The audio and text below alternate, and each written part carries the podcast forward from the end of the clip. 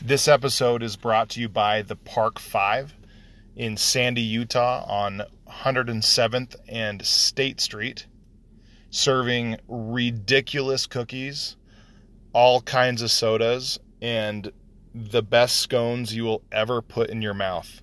It will literally change your life. These scones I have every day.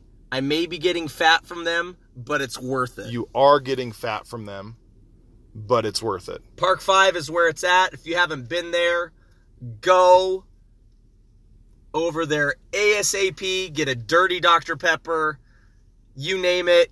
They're freaking peanut butter cookies, chocolate chip cookies, they're brownies, they're hot chocolate. It's just a bunch of feel-good food. If you're ever feeling sad and you want to eat your feelings, the Park 5 is where it's at. And if they're closed, like if it's late at night, just break in. And you can always mention NBA Real Talk Podcast for a discount. Always. Park 5, Sandy, Utah, 107th South and State Street. All right, guys, welcome in to another episode of NBA Real Talk. Jordan and Spencer here. Excited to talk to you guys about our next topic, which is players that surprised us in the Western Conference, players that maybe were overlooked, players that exceeded our expectations. We've got some guys on our list that, of course, are household names, but we also have other guys who really are kind of underground. So excited to bring this this segment to you guys. Jordan, who's your first guy?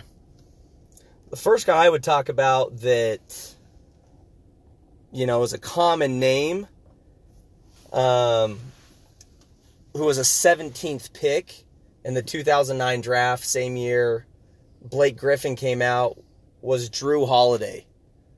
I always figured Jrue Holiday was just a defensive stopper and that, you know, he's just a role player at best. But he is turning into a legitimate star. And right now he's averaging 25 and 8. Yes, he plays alongside Anthony Davis. But there have been games where he wins single-handedly, where he's guarding the toughest player on the opposing team, and he's making big plays and hitting big shots. And this was a guy that I figured couldn't shoot at all. You know, I mean, what are your thoughts on Jrue? So I'm kind of the same way. I'm just impressed by just how hard he gets after it. I mean, if you watch him play on-ball defense, the guy, he's like a Marcus Smart type, not quite as thick, of course, as Smart is, who could be playing in the NFL if he wanted to. But he's just, the tenacity defensively is super impressive. And then just the fact that he's... I mean, he shoots 45%. Yeah. And 45%, anytime anyone's in the high 40s and they're a point guard, shooting guard, or even like a small forward, if their number, like... if they can do anything besides dunk, that is incredibly impressive because of the length in the NBA. These guys are so long and wide. There's not a lot of space. You have to have a quick release. And when I watch Jrue Holiday play, I just feel like, man, that guy is composed. He's a team player. Yep. He's a natural leader. And he's coachable. I feel like he's the kind of guy that you can count on to make the right basketball play. You know, he's not a me monster. He keeps things very simple post-game. I like him. I'm a fan. He's exceeded my expectations because I really never knew how I felt one way or the other. And I know that Anthony Davis loves playing with him. And interesting how when Boogie's out there with AD, they couldn't win. Their winning percentage was like 40% less than it is without him. And it looks like Jrue Holiday and Anthony Davis have a really unique 1-2 punch going. Unfortunately, it may not last much longer. Then we'll save that for another day, but... yeah. You think he's going? I don't think he's going anywhere. I think he's going somewhere in the next... half a year, maybe year, but I mean, with Jrue Holiday... But what do they get for him is the question. Okay, so if you want to talk AD, so I mean, look at the teams that have stuff to give up, right? So L.A., obviously, but because... you don't want anyone from L.A. You don't want Ingram. You don't want him. So maybe GMs feel differently than you and I do. But yeah, so Ingram, you know, we've talked about him. Not a huge fan. I mean, I couldn't defend Ingram if I wanted to, other than, like they say, he's built like KD. But he doesn't play like KD. No, but you know, you look at, they might end up with a lottery pick too. The way things are going, the Lakers, their remaining schedule is one of the hardest in all the NBA. LeBron's out another few weeks. That's true. They may end up with the lottery pick. Couple that with, you know, Kuzma, maybe Ingram, maybe Ball.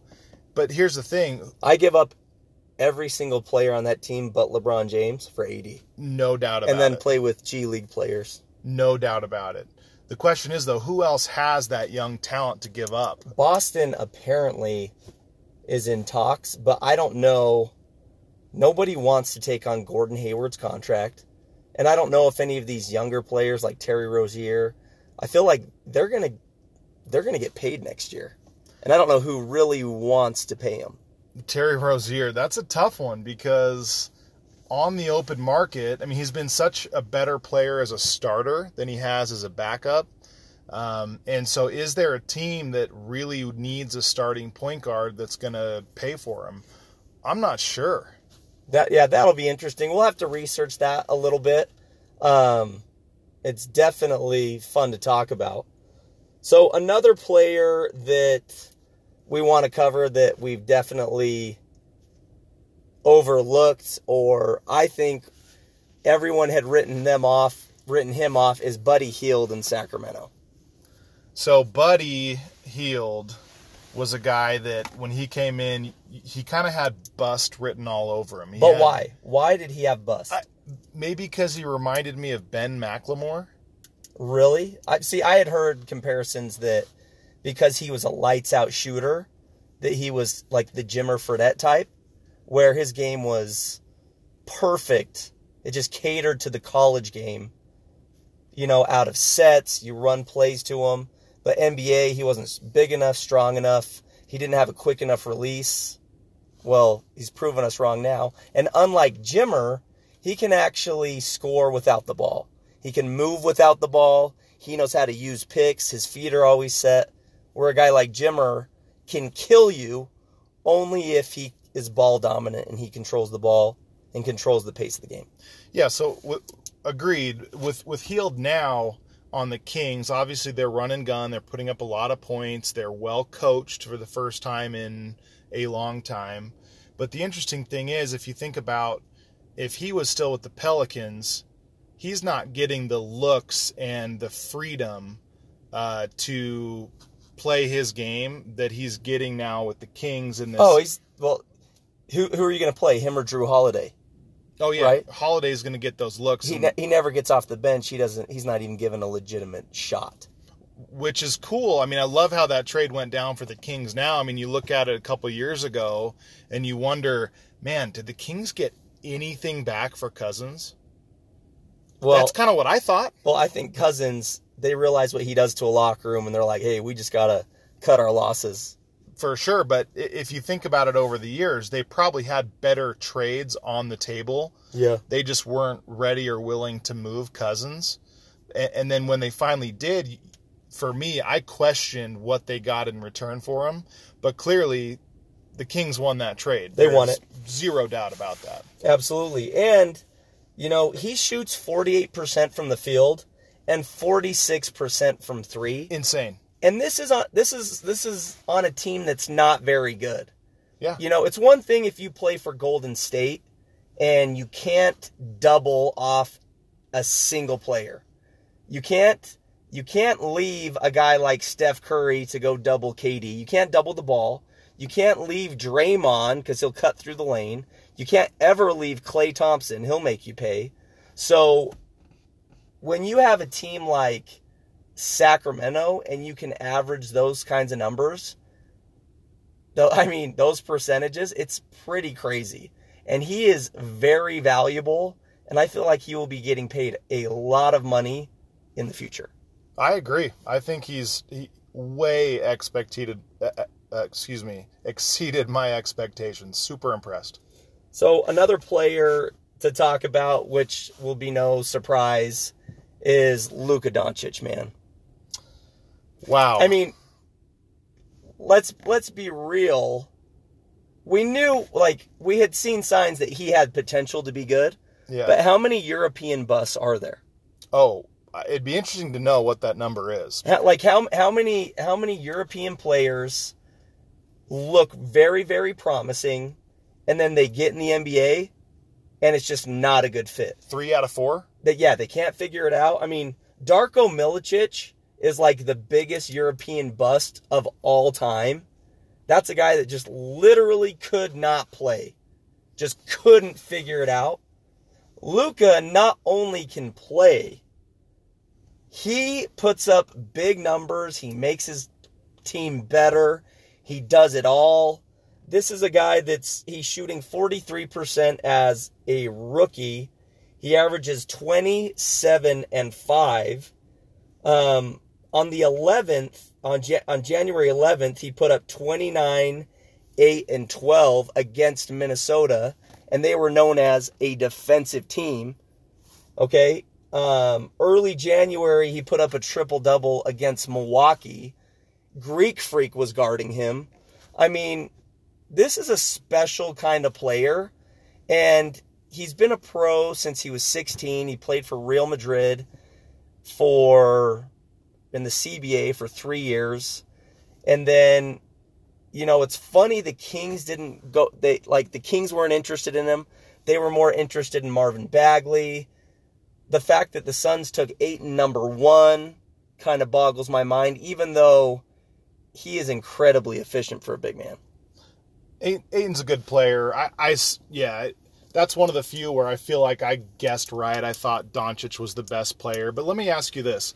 So you look at, there's been some really good rookie seasons in the past decade. So one that comes to mind is Michael Carter-Williams. He had a great rookie campaign. Why is Doncic different? Well, how come why can't Carter-Williams find a roster anymore? So they can't, Houston could not afford to play him, because he can't shoot outside of 8 feet. So is that the main reason? Because he can't, what is it that makes, because I agree, Doncic is a special, special player. So what else outside of the numbers do you see that make it seem like he really is special? Well, the fact that he's not an athlete. Yes, he's an athlete, but he is not very athletic. He may be one of the least athletic players on his team, maybe one of the least athletic players in the entire Western Conference, but his basketball IQ is through the roof. It's not only does he have a dirty step back, yeah, his step back is nasty. He knows how to cover ground with his dribble. For how big he is so low to the ground when he actually goes and tries to make a move. His feet are always set. He's always a threat. He knows where the ball needs to be 2 passes ahead of time. So he'll make some of these passes where you're like, wow, that's a veteran play. But this kid is just smart. He knows how to use his body. He knows how to draw contact. He's very good at taking exactly what the defense gives him. If they gap him, he shoots. And if they ride him, he makes them pay. And he knows how to find the open man. And I think he is just notorious for making the right play. If someone's open, he advances the ball and moves it. I don't think he has a selfish bone in his body. I think he genuinely wants to win. Harrison Barnes isn't getting it done for you. Neither is Dennis Smith Jr. No, not at all. And Dirk, God bless him, love Dirk.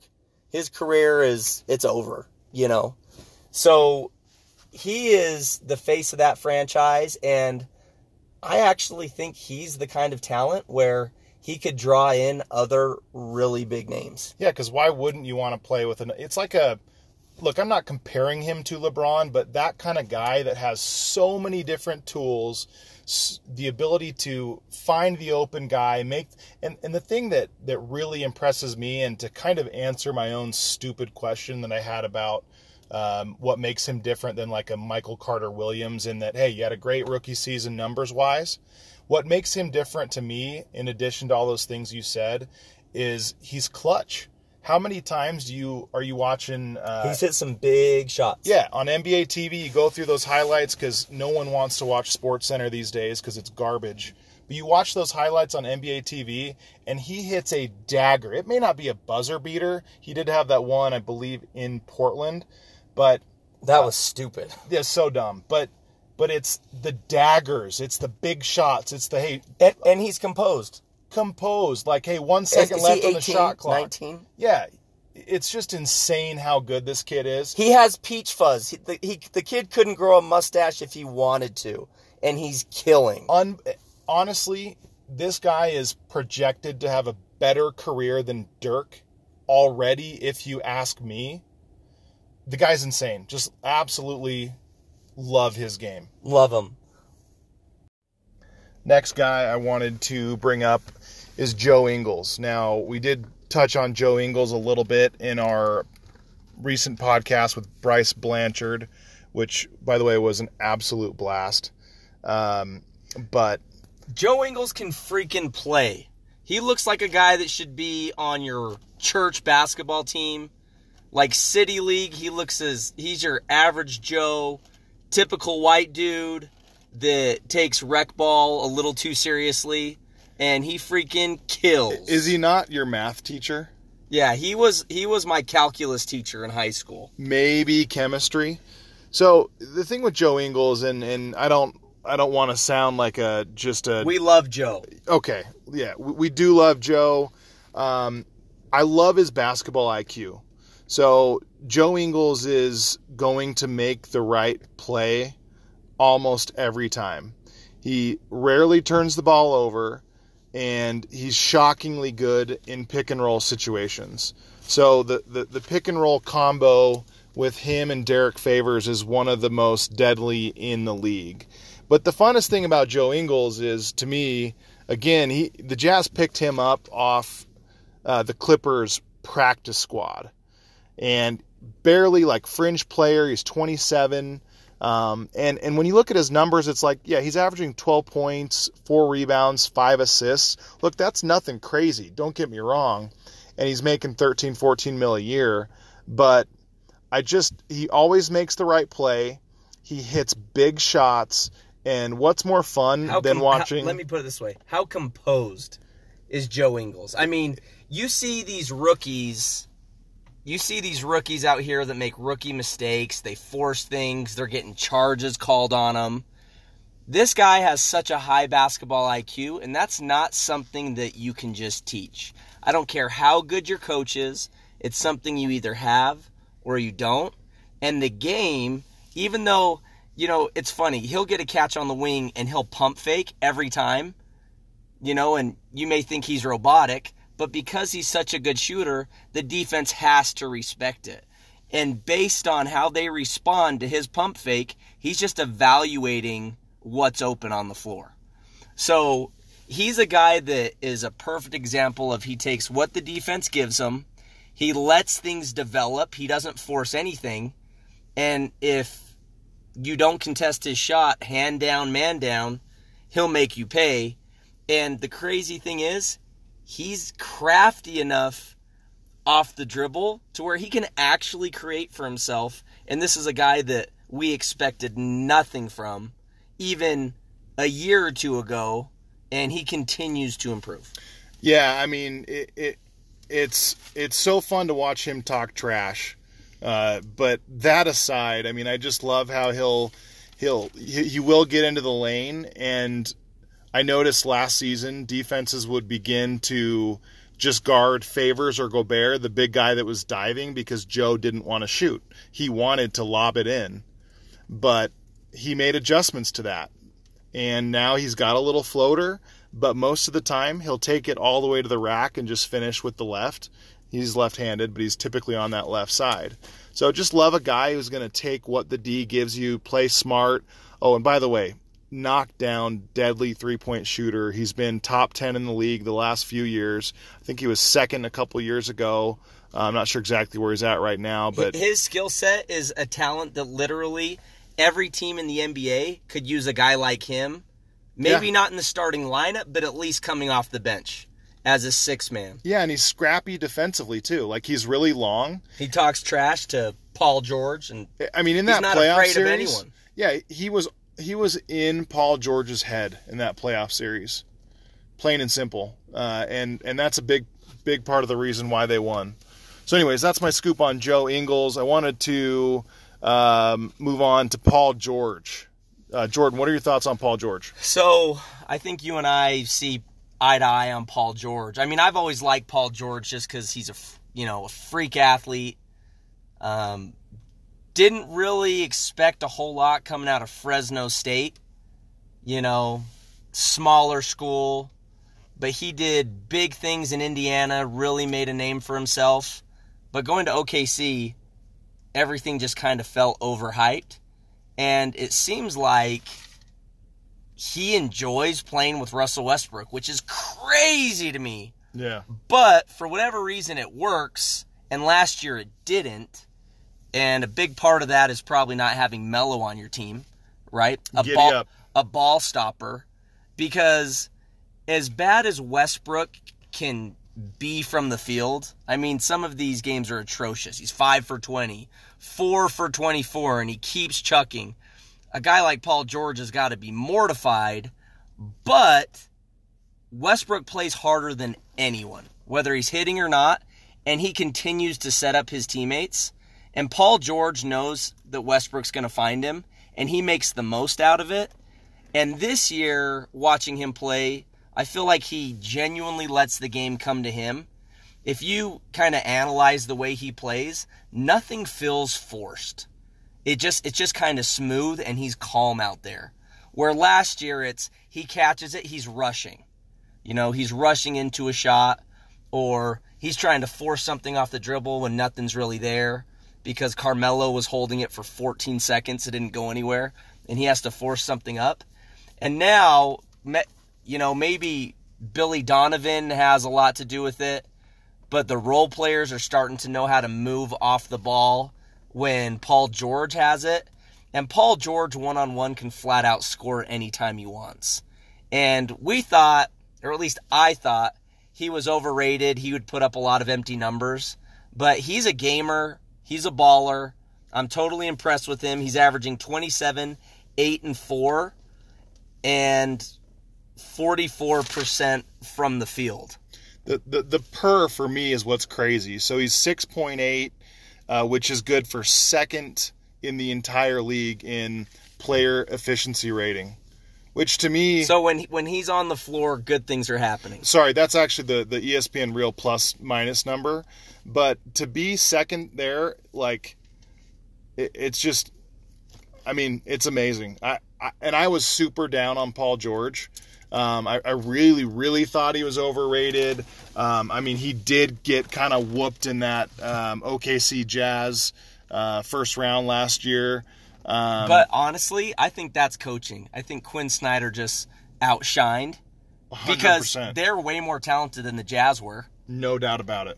The Jazz were just... the Jazz, everything they threw at them seemed to work, and OKC didn't know how to respond accordingly. And guys like Russell Westbrook, he's losing his cool, and he's trying to call out Rubio. And it's like, why are you worried about Rubio? He's the 11th best point guard in the West. Why don't you just continue to focus on, quit acting like a rookie, Westbrook, and be a veteran and take this series back, But now, and honestly, Westbrook's such a polarizing player. We could talk about him forever. I feel like he's one of the most understood players. He does so many good things, but he also does a lot of bad things. But he's one of the few players that knows how to hide it and will still get a triple-double when he's 3 for 18 from the field. Paul George, I'll put it this way, Paul George has to be very patient, very trusting. Whatever's going on, they're on the same page and it's working because Paul George is taking over and he's a legitimate superstar this year. Yep, and again, I was dead wrong on him. I mean, I had kind of had him as a lower-tier all-star guy, just thought he was overrated overall. But what I really like about him... He's using his body a lot better, too. He is, and for me, it's defensively that's actually really impressive. OKC is one of the top defensive teams in the league. Now, they have had a cream pie schedule. I mean, it's been pretty easy the first half of the season, but... I mean, defensively, they're very good, and Paul George is a huge part of that. So, hey, so moving on, Patty Mills. Patty Mills, okay, this is a guy that he's a second-round draft pick, 55 out of St. Mary's, okay? No one expected anything out of him. I would have been the first to say, Patty Mills can't play. Not only can he not play, his skill set's not even meant for the G League, you know? I felt like he's the kind of guy that could go play pickup at a Lifetime Fitness and not take over. Right. And, you know, I'm really eating my words now because year after year he proves me wrong. There are certain players that fit certain systems that just make it work. I mean, J.J. Barea, for crying out loud, has had an amazing career. And, you know, he looks like he's working at some local pet shop. And he just... balls out. Patty Mills is he averages 23 minutes a game off the bench, and he averages 10, 3, and 3, right? Which may not be mind-blowing to anyone, but keep in mind, this is a guy that's a total role player, and his entire MO is to move without the ball. When he moves without the ball, the defense has to pay attention to him because he's shooting 43, 44% from the field, which is incredible when you're not on the first team, you're not a starter in the league, and he's not finishing at the rim. Patty Mills is a pure shooter, and that is it. So he's always moving without the ball. He has a quick release. He has a high basketball IQ, and he's not afraid to take big shots. No. That's one of the reasons why I love Lou Williams. He comes in off the bench. Now, Lou Williams has never played defense in his life, but I mean, a guy that looks like, you know, he hasn't eaten in months, like he just escaped from Auschwitz, comes out and just makes it rain. So let me ask you this about Patty Mills. Is he a system dude? Like, you mentioned the system, but if he's playing for Memphis, no. Is he this good? No. So there are certain players that are system players. Popovich, Quinn Snyder, Brad Stevens, those are coaches that know how to get the best and the most out of their players and will find a way to utilize them. You can't just throw them into any system. You can't put Patty Mills into Phoenix right now and say, hey, you know, go to work. Yeah, go to work, do your thing. Don't you think? No, yeah. That's kind of how I view him, and that's why, for me, he's a little limited. But, of course... you know, we don't know because he was drafted into that system, I believe, right? Didn't the Spurs pick him? Portland got him. That's right, Portland got him, and he didn't spend much time there. But Portland gave up on him. They're like, he's a waste, you know. And that is the sign of a really good organization and a really good coach picking out a guy who was cut from someone else's squad. And then making him a player. I mean, there's other examples of that in the league. We just talked about Joe Ingles. There's other guys out there. Like, we could talk about the East. We'll do that in another pod. But McConnell from Philly, who looks like he's the size of every average Joe Schmo on every high school team across the country. Yeah. But I don't even think he's in a great system. I think he just realizes what his role is and knows, hey, when I'm on the floor, I'm getting other guys involved, and if they don't pay attention to me, I'm going to make the defense pay. He's just smart. And how many guys like that do the Spurs have? Like, how good is that freaking organization where they can bring a guy in like Rudy Gay, who was a perennial chucker, very inefficient, really overrated. He had a buzzer beater last night. Hey, and he was coming against Phoenix, and it's funny because Popovich said that game was disgusting. It was garbage, yeah. But it's like he's all of a sudden uber efficient. Rudy Gay, not to get off on a tangent here, but it's just super impressive what the Spurs, they just have this culture about them. And you could talk about the Patriots or some, you know, other organizations in other leagues, but it's amazing what a front office and a coach can do. Well, and whether it be coaching, front office, whatever it is, Patty Mills is a guy that you never really expect much from, but he shows out and continues to impress. Yeah. And I feel like he is constantly underrated, and that may be just in that system, but the way he's playing right now, that's the kind of talent that you want on every team. You want a reliable guy that can knock down shots. He's going to play tough defense. He may not be the best defender, but he's in your face trying to cause problems, trying to fluster you. It is a skill to be able to understand what the coach is preaching and live it on the court, because a lot of guys can't do it. There's a lot of guys who have a lot more talent, certainly a lot more size, a lot more ability than Patty Mills, but they're not going to make it in the Spurs system because they don't have that skill to basically be coachable. Well, and it goes to show you that the draft, you know, anything in the second round is not a garbage pick. You know, you can get lucky because you can get a player that can fit a certain role. You know, trying to get a superstar like a Jimmy Butler, or remember when Isaiah Thomas was the last pick in the draft. Sometimes, you know, you catch big breaks, guys drastically improve. But I feel like if you could get a player with the skill set of Patty Mills at the end of the draft, you take that all day. Yeah. Because it's a player you can actually implement in any system. I mean, how many second-round picks ever even make it in the league? I mean, I don't know what the stat is, but when we go over the majority probably don't. When we go over those draft lists from like 12 years ago, I remember a lot of those names from college, but could not tell you a single time I remember seeing them put on an NBA uniform. They're playing overseas. So, hey, so we talked about Patty Mills. To finish up the underrated players, or the players that have really impressed us, we knew this guy was going to be good. Big man from Denver, Jokic. But why does he continue to impress?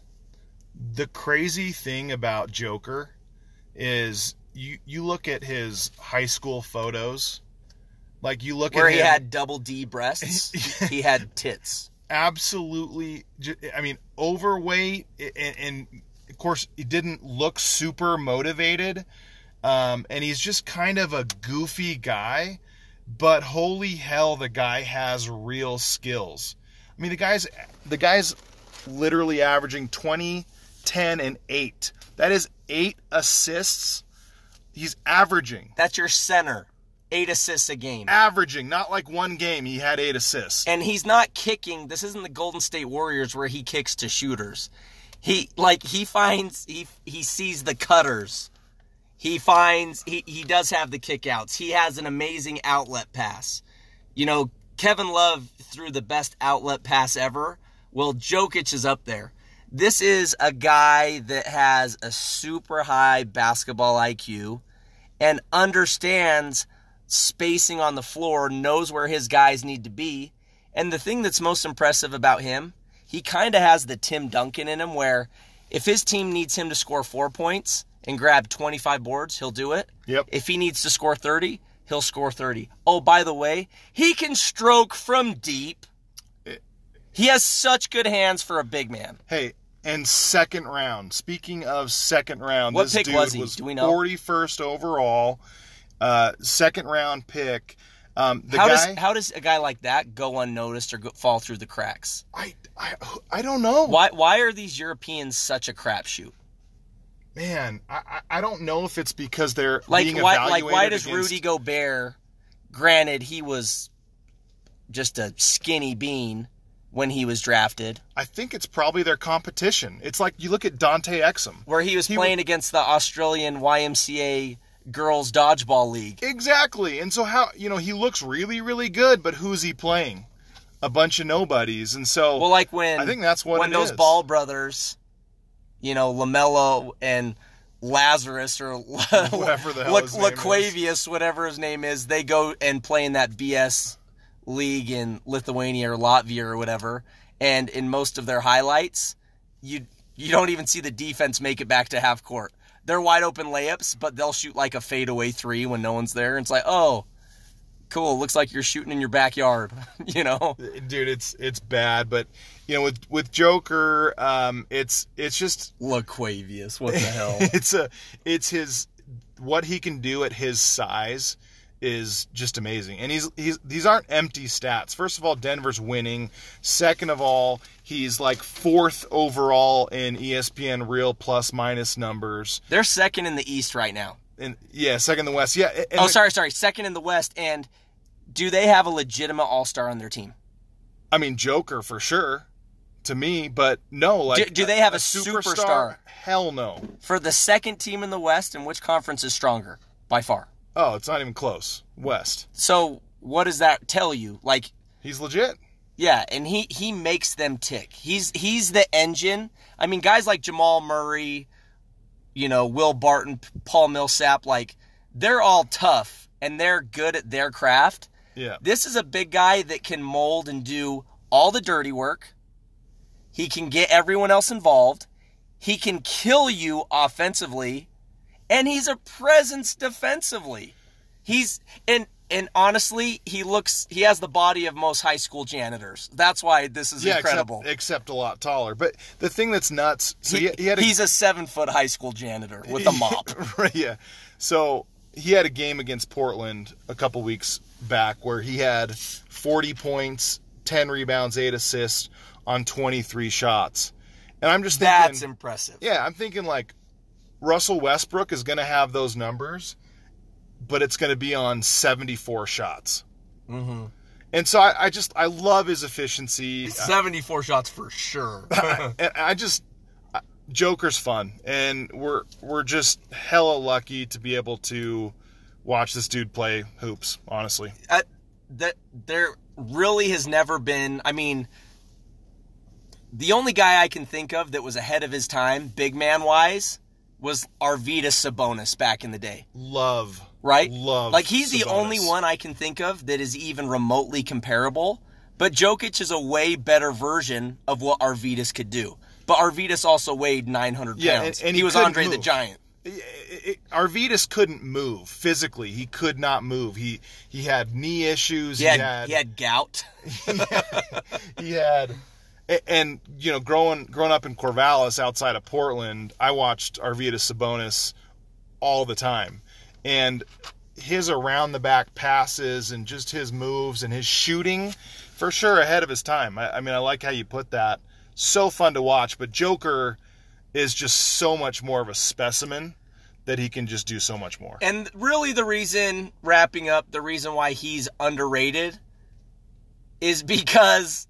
he was a second-round pick, and because he plays in Denver, he's not on TV all the time. Yep. So he doesn't get all the hype, kind of like a Kemba Walker in Charlotte. You kind of overlook these guys because we don't see him televised all the time.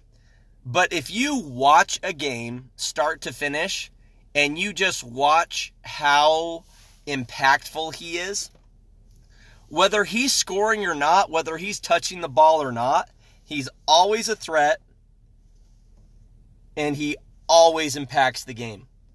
And sometimes it could just be by setting a hard physical pick, and because he spaces out, he's a threat, and Jamal Murray can go lay it in because the defense is more worried about Joker popping out for a three or going short corner. How crazy is that Denver team? Those are the stories that make the NBA fun. Why aren't they talked about more than they are? Why because Golden State plays, number one, and they have 5 All-NBA players, and an NBA Finals MVP on the bench, and they literally shit on everyone else. So all these little success stories are overlooked.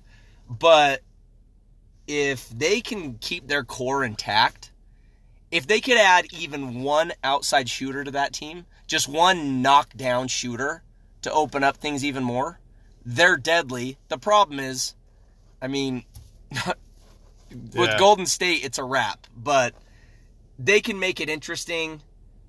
So all in all, that kind of wraps up some of the players that we've overlooked, that are underrated, that continue to impress us in the Western Conference. And thanks for listening to us. Thanks for listening to our podcast. Our next episode will be the NBA mailbag, where listeners across the country, wherever you are, please send us questions via email at, what's the email? NBARealTalkPodcast@gmail.com. Again, that's NBARealTalkPodcast@gmail.com. And we will answer those questions in our next pod. We don't care what the question is, unless it's really dumb. Then we won't touch it. We won't answer it. But we'll give you our honest opinions, honest takes, and we'll keep it real as always. Thanks for listening.